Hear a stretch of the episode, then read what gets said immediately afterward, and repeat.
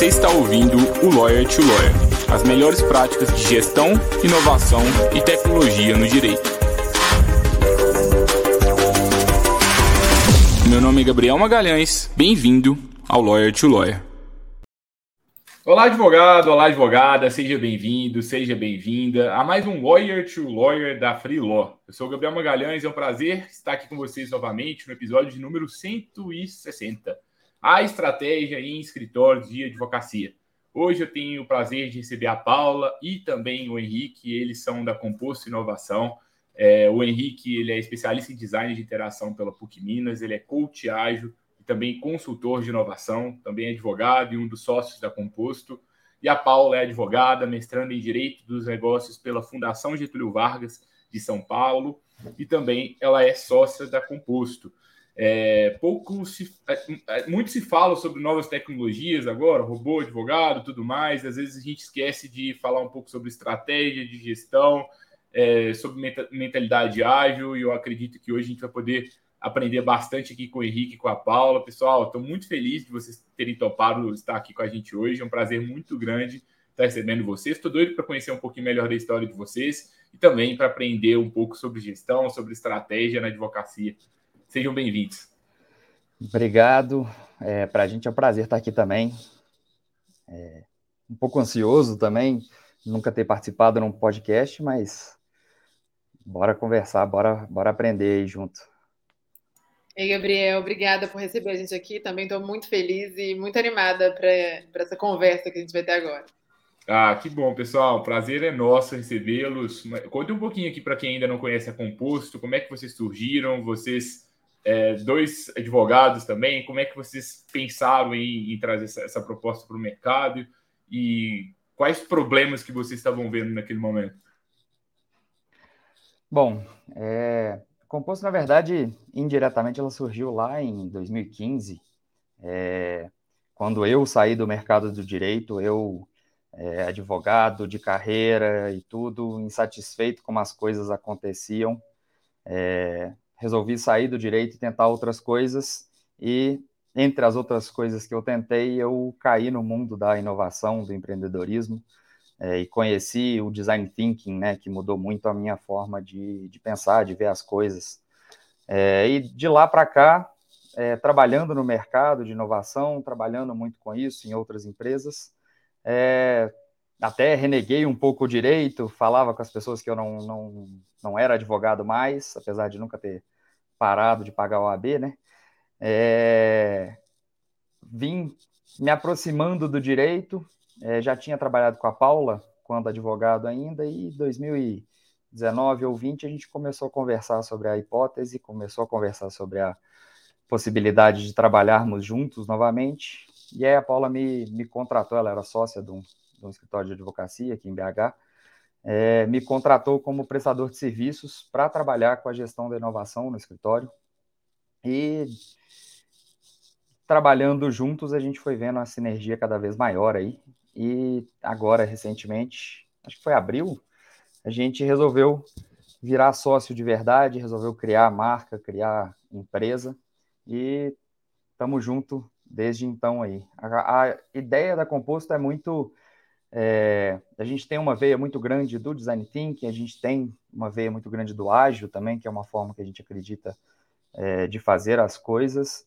É, e por incrível que pareça, nosso foco, apesar de, dos dois sermos advogados, o nosso foco não é só a advocacia, não é só o direito, mas a gente busca trazer a interseção entre várias áreas de conhecimento para fazer o trabalho que a gente se propõe a fazer, né? Então, assim, nosso foco hoje é o mercado do direito, porque somos dois advogados, a gente sabe como funciona ou como seria interessante funcionar o mercado, mas a gente traz também o olhar de outras áreas para trabalhar esses problemas no direito, para poder trabalhar é, formas diferentes de resolver problemas, de fazer as coisas. O direito entra aí como mais um desses ingredientes, tanto é, como mercado-alvo, quanto também como influência para outros clientes que a gente tem em outros mercados aí. Acho que falei tudo, falei? Você completa, Paulo? Bom, acho que falando um pouquinho de mim, é, Gabriel, eu saí do contencioso civil estratégico pesado, forjada na luta, forjada no litígio. Em 2018 eu comecei uma migração, é, 2017, 2018, para fui migrando para a área da consultoria, mais especificamente programas de privacidade e proteção de dados pessoais. Nesse caminho, eu precisei muito do Henrique também, porque eu me vi muito inexperiente em relação à gestão de projetos. Gestão de projetos é, na prática, como conduzir isso com o cliente, desde o alinhamento até a definição das etapas, a, a identificação de processos. A gente tem cinco anos de processo na faculdade e eu nunca vi pessoas profissionais tão ruins em entender que um processo é um conjunto de atividades com uma finalidade específica. Então, o Henrique trouxe muito esse conhecimento da gestão e uma gestão ágil para mim. Isso foi fazendo sentido, mudou a minha forma de trabalhar até o ponto em que eu percebi que o que eu gostava mais era dessa forma de trabalhar em si. E, e, e ficou muito mais claro para mim os incômodos que eu sentia em relação ao ritmo dos, dos escritórios de advocacia. E eu falei assim, gente, dá para mudar isso, dá para fazer diferente. E aí surgiu a composto também. Cortou o final? Não, deu, deu para gente, deu para escutar tudo, que deu uma travadinha aqui, mas normal do, do ao vivo. É, eu acho que, assim, quando a gente analisa, né, outras empresas trabalhando, é, outros mercados trabalhando, a gente começa a ver o tanto que o mercado jurídico é ultrapassado. Acho que, é, para mim, não tem outra palavra. Tem gente que às vezes se sente ofendido, mas eu, eu, eu tento sempre ver pelo lado positivo. Eu acho que tem gente que trabalha ainda ali do jeito, poxa, sei lá, tá quase na idade da pedra e tem ali outros mercados ali que estão muito mais avançados, com práticas muito mais, muito mais modernas, tendo menos sobrecarga de trabalho. E é muito legal, né? Ver mais empresas, mais pessoas bebendo dessas outras fontes para a gente tentar mudar um pouco o trabalho no direito. Acho que a gestão ágil ela surgiu lá no desenvolvimento de software, né? De forma que as pessoas vão fazer computador, tudo mais. E tem gente que pensa assim: ah, não tem nada a ver com direito. Gente, quem é empresa mais eficiente que a Apple? Quem é empresa mais eficiente que a Microsoft? Você acha que, de verdade, você acha que seu escritório é mais eficiente que essas empresas? Não é, não, com certeza não é. Eles estão pensando o dia inteiro em como otimizar, como gerar mais lucro. E por que não a gente começar a beber um pouco disso para que a gente comece a levar para o nosso escritório? Tanto para a gente ter mais qualidade de vida, quanto para a gente gerar mais impacto para a sociedade, quanto também para a gente gerar mais lucro. Eu acredito bastante nisso. Não sei se vocês concordam também, e, eu queria é, ver de vocês assim, o que, que mais é, incomoda do modelo tradicional do, do, dos escritórios? O que, que vocês veem que dói mais nos clientes de vocês hoje também? Bom, posso começar, Henrique? Vou começar aqui com os meus incômodos, um ponto que, que, que, eu consigo pegar um gancho, inclusive, da sua fala, Gabriel. É, a gente vive numa bolha quando a gente fala de escritório de advocacia. Tem muito pouco contato com nicho, com outros nichos. Então, essa, essa, esse ver a gente de fora, né? Olhar para o lado e falar assim: o que, que eu posso aprender com esse cara? Mas esse cara faz, faz software. Tudo bem, mas é um negócio. Então, é, é, com todas as limitações da UAB e em função de, de um esse mesmamento do advogado mesmo, a gente tem dificuldade de se ver como empresa. E quando a gente não se vê como empresa, isso fecha várias possibilidades. É, outra coisa que me, que me incomoda bastante antes de passar aí para o Henrique é a reatividade. Eu vejo muito, muitas empresas planejando o seu futuro, planejando onde elas querem chegar, falando, inclusive, trazendo para o ponto do, da nossa discussão de hoje, né? É, é, criando a sua estratégia. No, no, no cenário padrão de escritório de advocacia, eu vejo uma rotina que atropela tudo que vê na frente, que consome o tempo das pessoas, desde o sócio até o estagiário, de uma forma cruel, e sobra pouco tempo para refletir. O que, que a gente está fazendo hoje, para onde a gente quer ir e o, e o que, que a gente tem que fazer para chegar onde a gente quer ir. Então, essa reatividade aí também me incomoda bastante.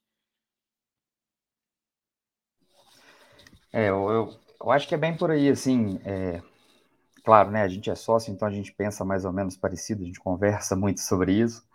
É, Mas o que me incomoda muito, o que me fez sair do direito lá atrás, é, passa muito por aí, né? As, os escritórios, é, eles, apesar de, de serem, é, de ter aí a função social, o serviço público muito prezado pela OAB e tudo mais, mas hoje, quando você vai reparar, eles não são nada mais do que empresas, né? Tem departamentos diversos, tem gente de administrativo, tem gente de é, financeiro, hoje já tem uma presença muito maior no marketing, é, e o escritório nada mais é do que uma, uma organização que funciona à base de dinheiro. Você precisa do dinheiro para fazer a roda girar e tudo mais.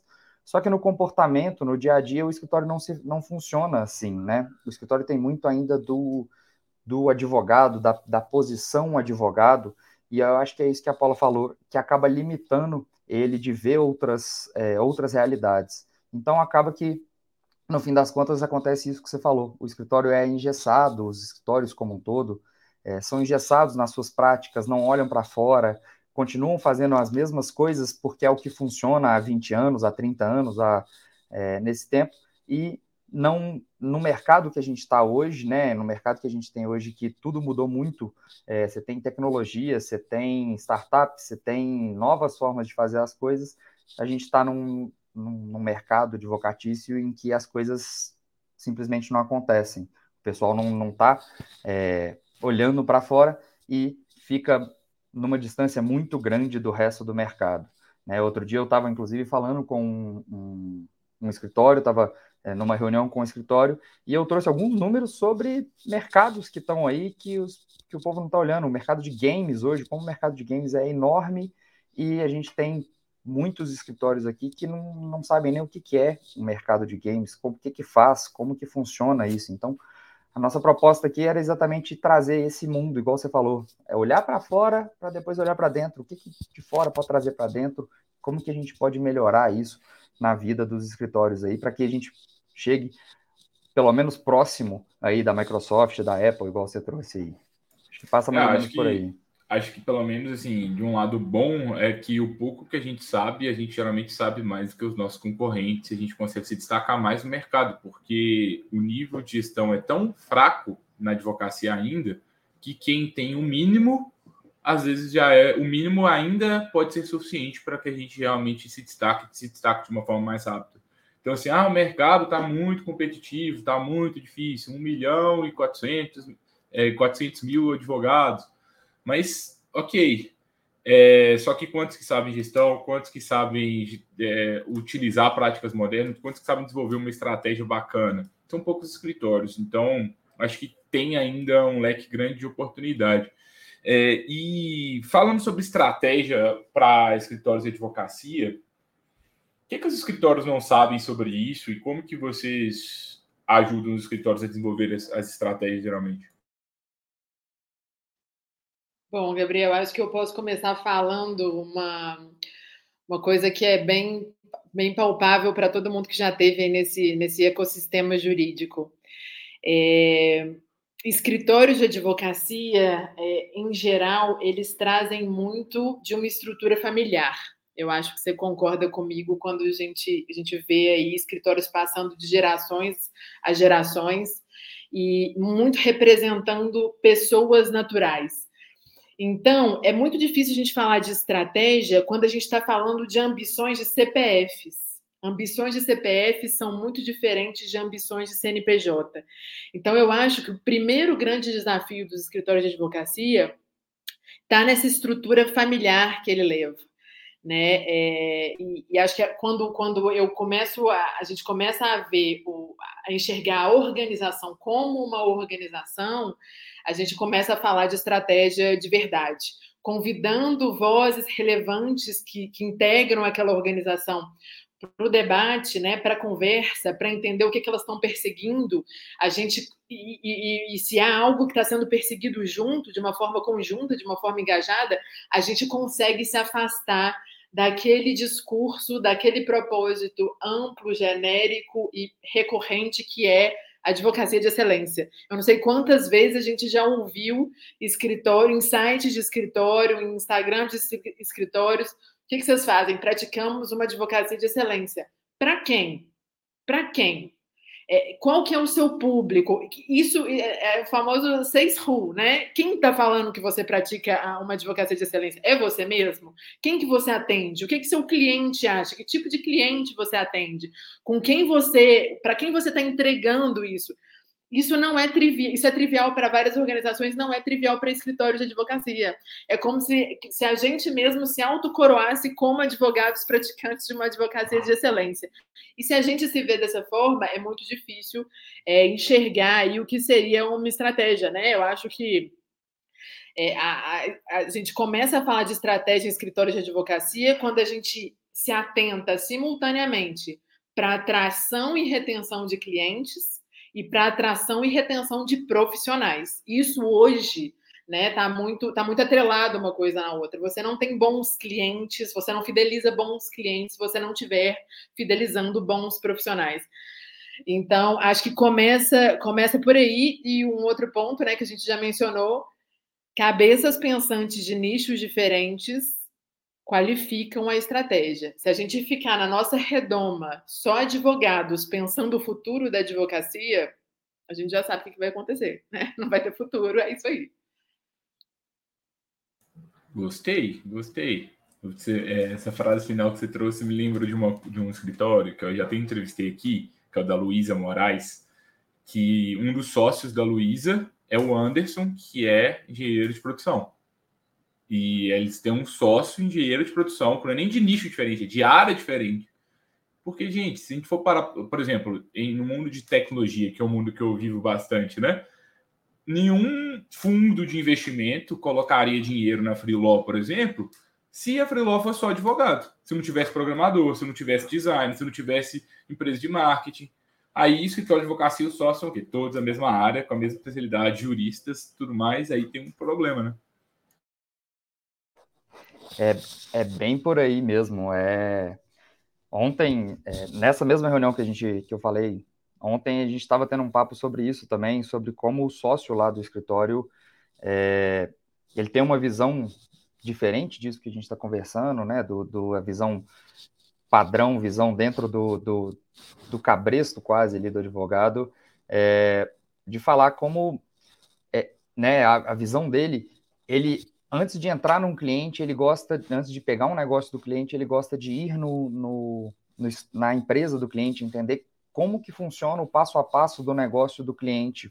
Porque mesmo a advocacia, quando a gente está tratando ela, né, igual você falou aí do, do fundo de, de, investimento, mesmo a advocacia, ela é diferente se você está tratando com um mercado X ou com um mercado Y.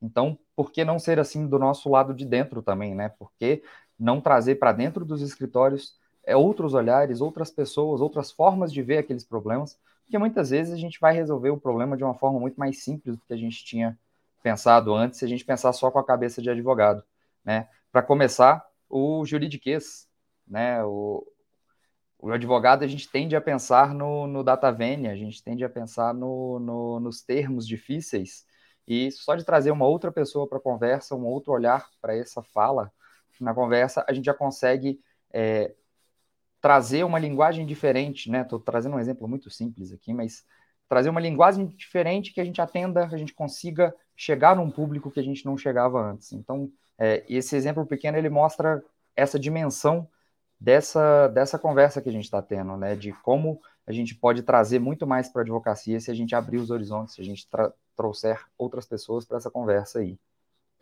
Agora, vocês veem um, tipo um passo a passo que os escritórios deveriam seguir para garantir que eles vão ter uma boa estratégia? Bom, é, Gabriel, acho que a gente pode começar é, os escritórios de advocacia. Acho que o, o primeiro ponto de entendimento é, é falar, é, é, é, encarar a coisa sob a perspectiva de um CNPJ. E quando a gente fala sobre a perspectiva de um CNPJ, isso exige um, é, a, a, ampliação né, das vozes, a pulverização da tomada de decisão. Um escritório ele tem sempre pessoas que têm lideranças mais afloradas. Eu acho que essas pessoas precisam chama essas pessoas, senta com as pessoas, com as vozes relevantes do seu escritório. Acho que é um bom momento de começar. É, desloca um pouco desse contexto familiar Vamos começar a tratar isso aqui como uma empresa, chamar essas vozes relevantes entender para onde estamos indo. E quando a gente fala de estratégia, é muito importante haver um deslocamento do que é tático e do que é operacional, do que nos engole no nosso dia a dia, o que é mão na massa mesmo, execução.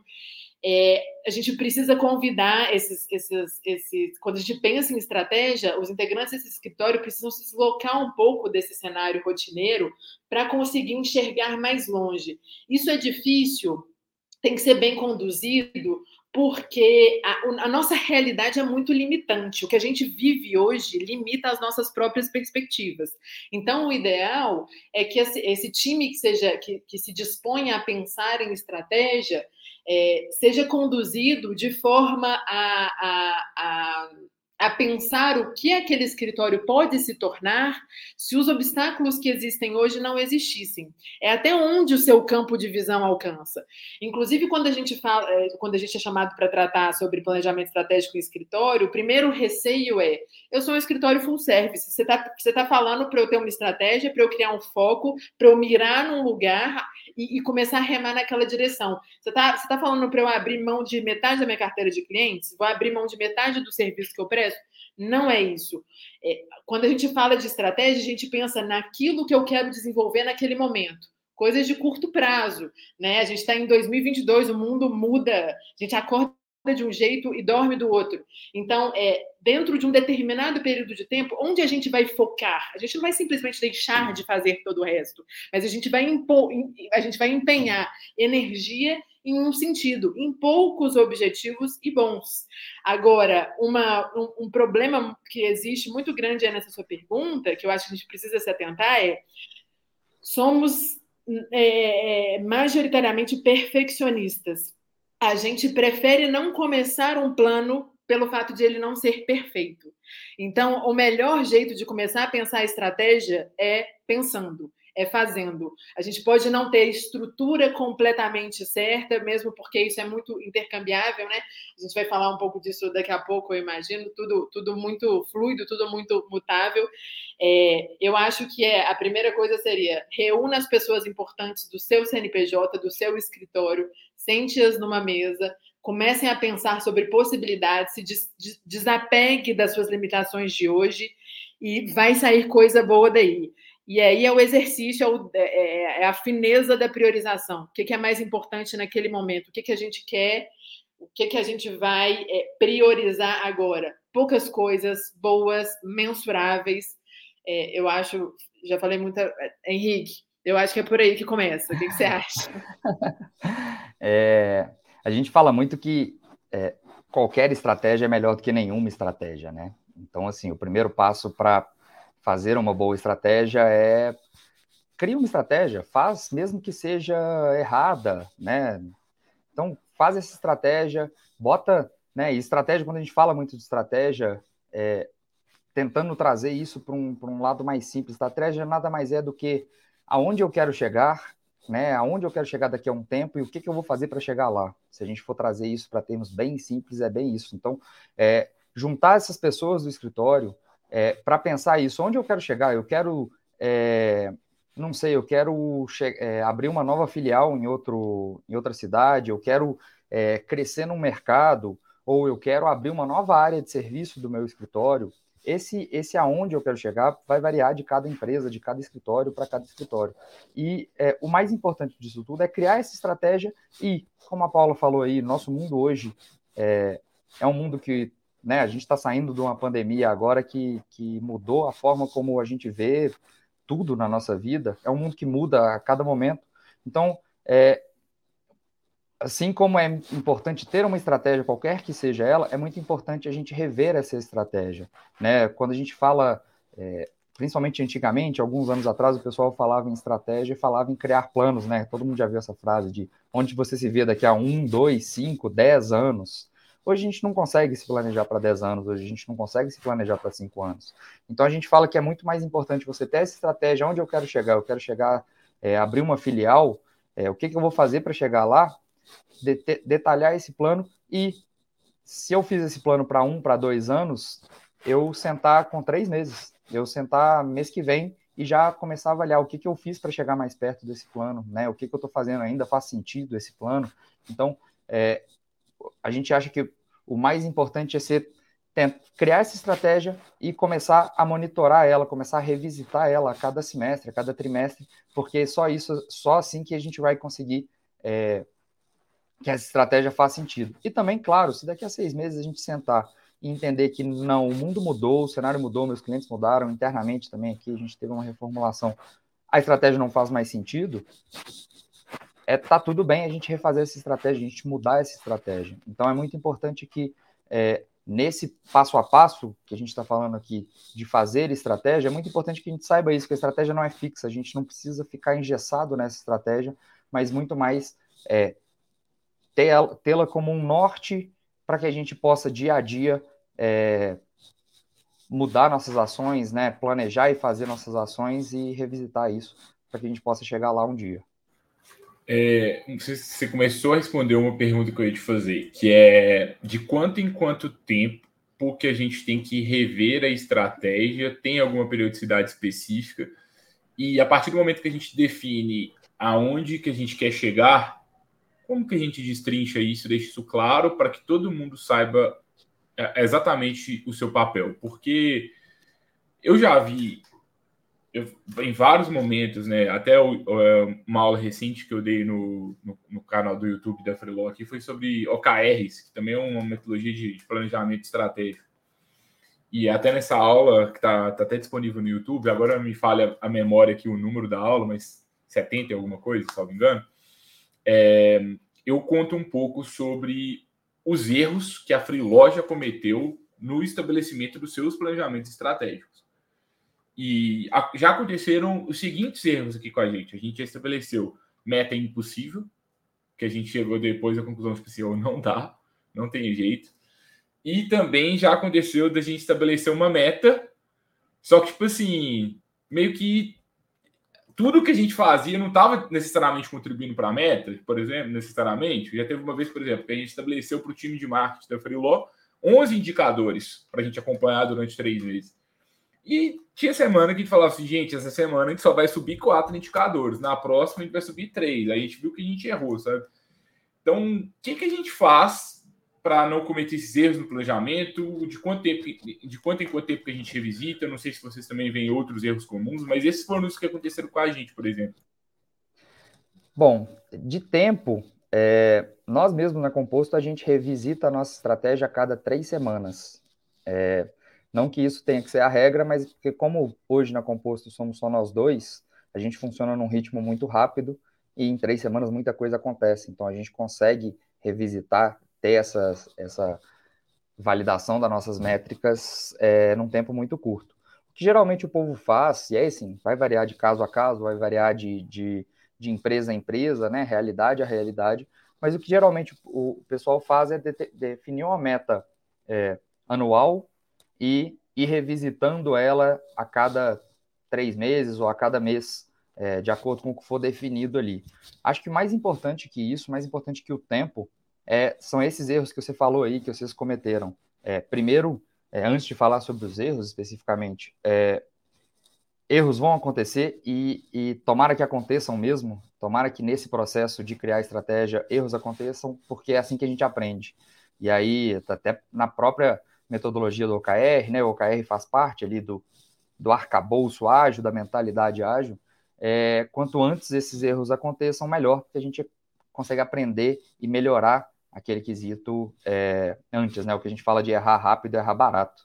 É, sobre os, os, erros, um que você falou aí que foi que é o que mais acontece, que a gente vê que mais acontece é isso. O pessoal determina ali 11 resultados-chave que eu estou medindo, né? Falando dentro da, metodologia do OKR ou métrica, é, 11 resultados-chave que eu estou medindo para aquela área.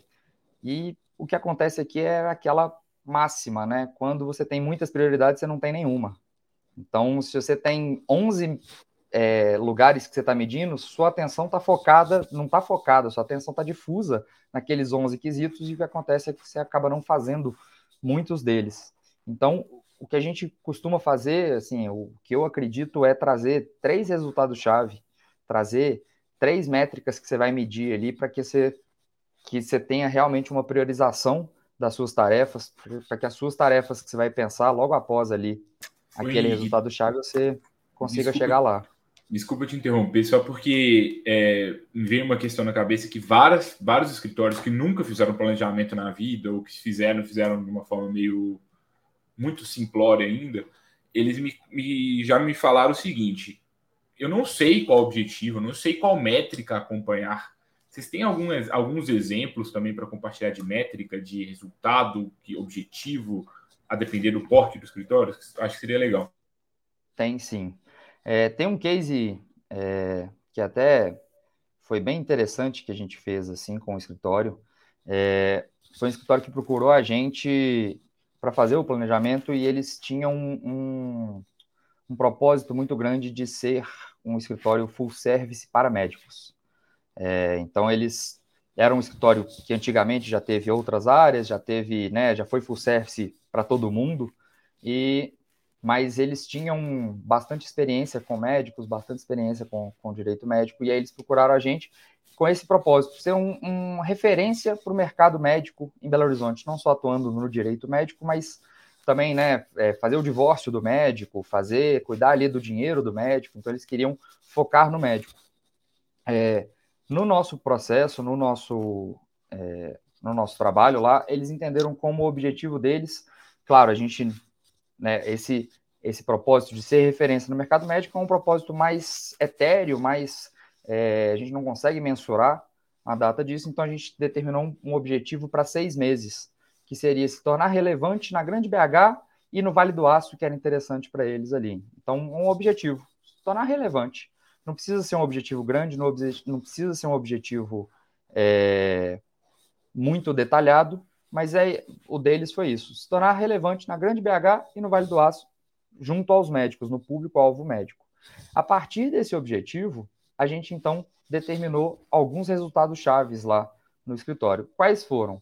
É, primeiro, ter um NPS acima de uma determinada porcentagem, quer dizer, antes de fazer esse trabalho, a gente mediu o NPS, a gente mediu ali a satisfação dos clientes que eles tinham com o serviço que eles prestavam e entendemos que estava num nível baixo e que podia melhorar. Então, seria um, uma, um resultado-chave medir como esse serviço estava indo, né, como como seria a evolução desse serviço para dali, é, né, dali a seis meses chegar no patamar que eles tinham é, medido. Outro é, resultado-chave que a gente determinou foi ter clientes em, em, determinadas cidades nessas reuniões, nessas regiões, desculpa, que eles determinaram. Então, assim, é, Vale do Aço ali, é, Ipatinga, Timóteo, eles determinaram algumas cidades que seria interessante captar clientes, que seria interessante ter uma presença maior, e também dentro da grande BH aqui, é, contagem, tudo que eles poderiam focar mais nessa captação.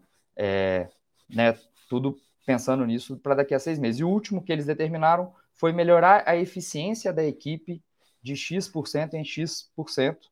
É, eles entenderam que os processos que eles tinham, que as resoluções de conflito que eles tinham, a gente determinou uma métrica lá de tempo em que a resolução acontecia, era o que fazia sentido para eles lá. Então a gente é, conseguiu achar um indicador de medição dessa eficiência, né? Quantos processos a gente está fazendo, em, é, quantos processos a gente está abrindo em tanto tempo, quantos processos a gente está fechando em tanto tempo, a gente determinou uma métrica de eficiência, que a gente chamou ali desse processo. A partir desses resultados-chave, né, foram só três, a gente buscou focar bastante, a gente tentou pensar atividades que o escritório podia fazer para poder é, chegar nesses resultados-chave. Então, assim, é, contratar pessoas, era uma atividade que eles entenderam que os advogados da, da equipe estavam sobrecarregados, então contratando gente a gente conseguiria uma eficiência maior.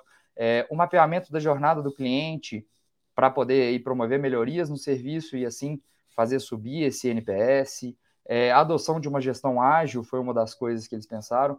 Então, todo o processo que a gente faz, a gente busca sair desse propósito maior desse propósito mais, é, a gente gosta de chamar de, de North Star, né? Tem gente que chama de North Star, de propósito. Desse propósito, a gente quebra em um objetivo mais palpável, mais é, tangível, no caso deles, para seis meses. Para aí a gente pensar resultado-chave, como eu falei, os três que eles pensaram, um NPS acima de, de uma porcentagem específica, ter um número de clientes em X cidades daquela região que eles pensaram e é, a melhoria da eficiência da equipe para aí sim pensar atividades. E aí, como eu falei, eles determinaram um objetivo para seis meses, mas a revisão desses objetivos era mensal. Então, todas as equipes do escritório se juntavam mensalmente e falavam quantos clientes eu consegui nesse mês? Tanto. É, qual que é o nosso NPS? A gente está medindo o nosso NPS, subiu, não subiu? O que, que a gente precisa fazer para subir? Para que assim a gente consiga acompanhar e pensar atividades para chegar no nosso objetivo. Legal, Henrique, muito bom. Paulo, imagino, você quer completar algum, algum ponto também? Sobre as. Quero, Gabriel, sobre as, as dificuldades que a gente vê, além dessa, dessa que você reportou aí, da própria Free Law, né? Estabelecer metas impossíveis. Aqui eu queria só chamar a atenção do tanto que é importante estabelecer metas ambiciosas. Claro que impossíveis e ambiciosas não são a mesma coisa, mas metas muito confortáveis. Se você chegar no final do seu planejamento estratégico e você tiver atingido todas as suas metas, provavelmente você ficou ali na sua zona de conforto. Né? É interessante você extrapolar um pouquinho e, para enxergar mais longe mesmo, né? Para ter para que essas metas ambiciosas, em, em é, é, apesar de elas não serem atingidas, elas geram um movimento que é muito importante. E falando de metas ambiciosas, eu me lembrei de um outro equívoco que costuma acontecer, não é bem um equívoco, mas para quem está partindo agora para esse planejamento estratégico é um problema, que é atrelar o atingimento desses, desses resultados-chave, né, o, o atingimento dessas, dessas metas que são estipuladas com remuneração. O que, que a gente já viu muito acontecer? Pessoas que estabelecem metas muito conservadoras são beneficiadas no final das contas, porque essas metas são atingidas, e profissionais que estão dentro daquela empresa e que estabeleceram metas mais ambiciosas, eles são frustrados no final desse processo, porque apesar dele ter percorrido muita coisa e ter trazido muita coisa legal, ter mudado muita coisa conquistado muita coisa para a empresa, ele não atingiu aquela meta no final das contas. Então, no final, é um tiro que sai um pouco pela culatra, né? Tem que ter muito cuidado para atrelar remuneração ao atingimento de metas. Por isso, você pode estar tá estimulando aí que as pessoas permaneçam na sua zona de conforto, prevendo metas mais, mais confortáveis. E sobre a questão do tempo, eu gosto muito, eu adoro sentar né, uma vez por mês, a gente faz aí de três em três semanas, para responder as perguntas, perguntas muito simples, né? O que, que a gente está fazendo? O que eu estou fazendo hoje está me levando na direção daquele objetivo que a gente definiu? Aquele objetivo ainda faz sentido? São três perguntas muito simples, mas que mudam tudo. Se em março de 2019, por exemplo, agora não sei, 2020, né, quando começou a pandemia, se o meu objetivo para junho fosse abrir um estabelecimento comercial, se eu tivesse morrido, eu ia morrer afogado com esse plano de ação debaixo do braço. Eu preciso ter contato com os meus objetivos, porque eles podem sim perder o sentido é, no, no curso do caminho. Agora eu sei exatamente o que não fazer. É, sentar uma vez por ano para falar sobre planejamento estratégico. Essa é uma coisa que você não, não tem como fazer.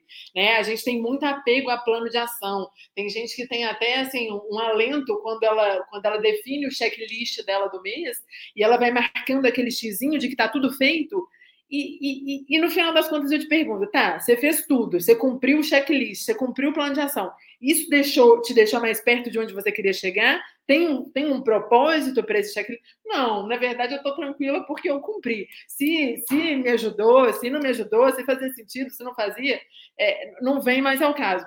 E eu vejo muito esse comportamento sendo reproduzido dentro dos escritórios. Pessoas abraçadas em planos de ação maravilhosos, com 82 linhas, que são, são definidos em um fim de semana, e depois, só dezembro, antes do Natal, volta-se a falar sobre isso, que é muito complicado, né? Eu já vi pior que é nem fazer hora nenhuma, né? Passando, volta é ano, não faz nada. É, agora, é, eu acho que não foi nessa aula que eu citei aqui, mas se não foi nessa, foi numa anterior, que eu comentei que a gente está cometendo esse erro que você trouxe de atribuir remuneração variável às metas. E eu até, eu até falei assim, a gente sabe, a gente está cometendo esse erro atualmente na Freeló consciente, mas foi porque, tipo assim, a gente não conseguiu pensar em nada mais fácil e prático para implementar nesse mês.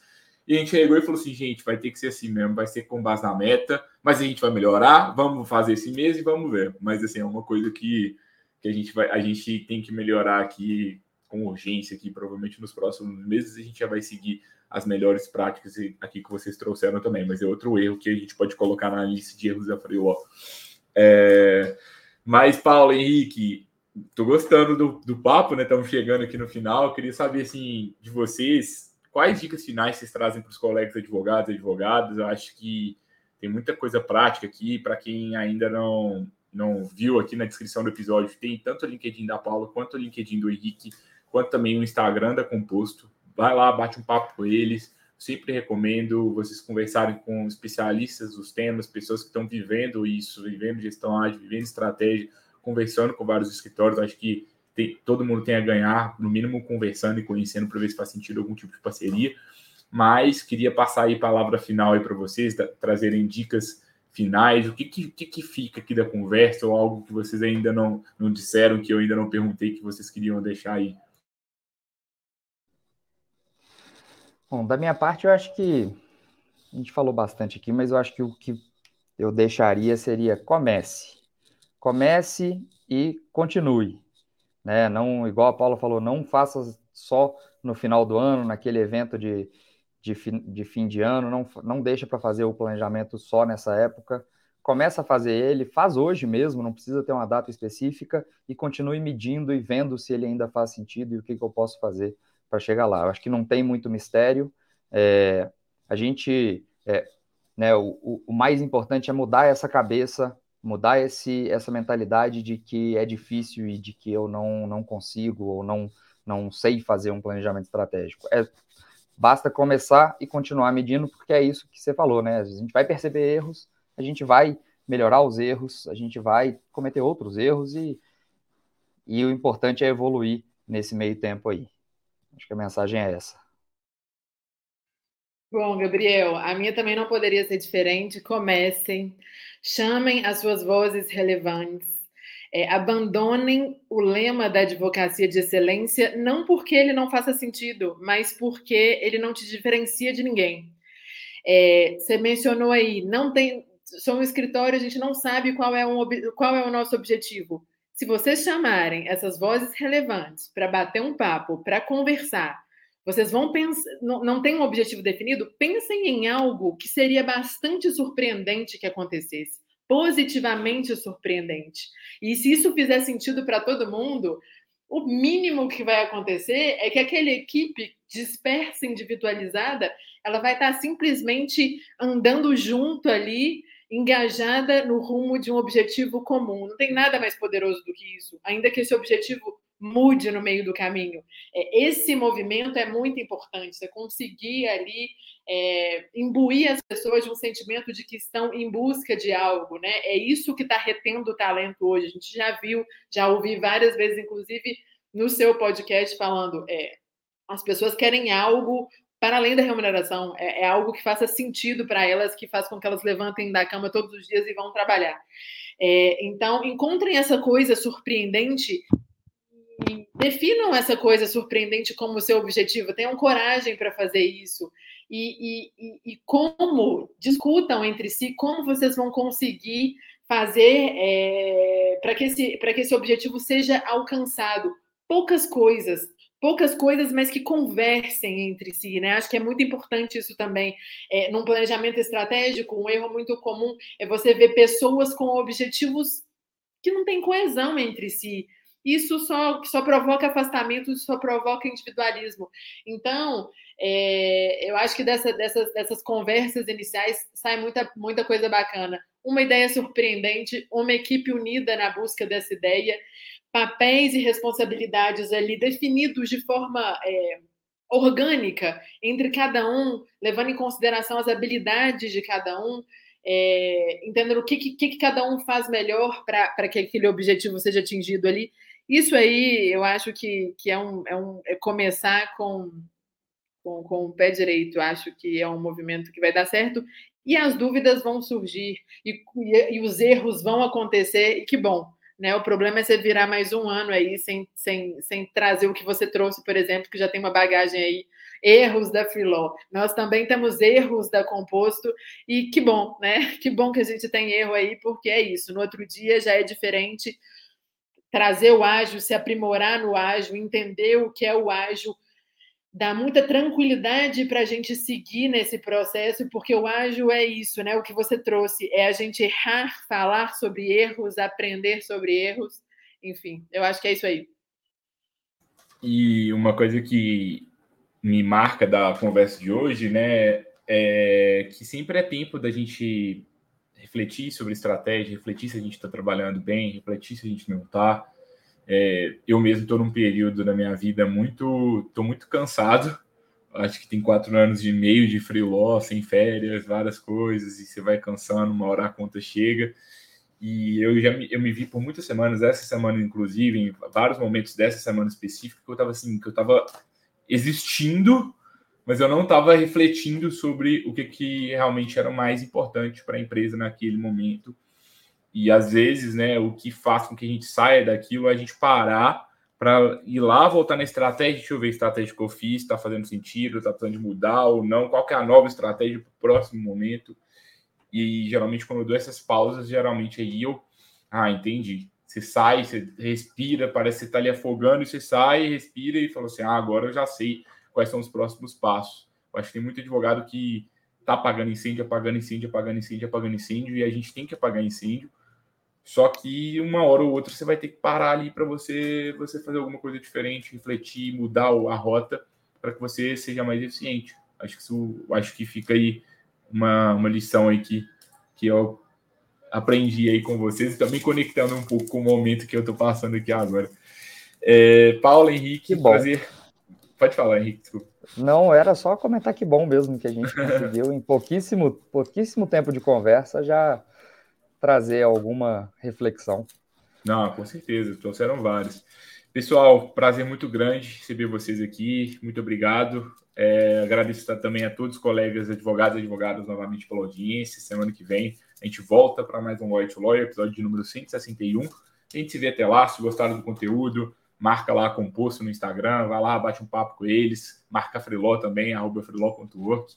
E deixa o seu avaliação também, no, dependendo de onde você escutar, tem, tem como você dar uma nota o episódio. É, isso também é bem relevante para a gente. A gente se vê no próximo, na próxima semana, pessoal. Tchau, tchau. Obrigado.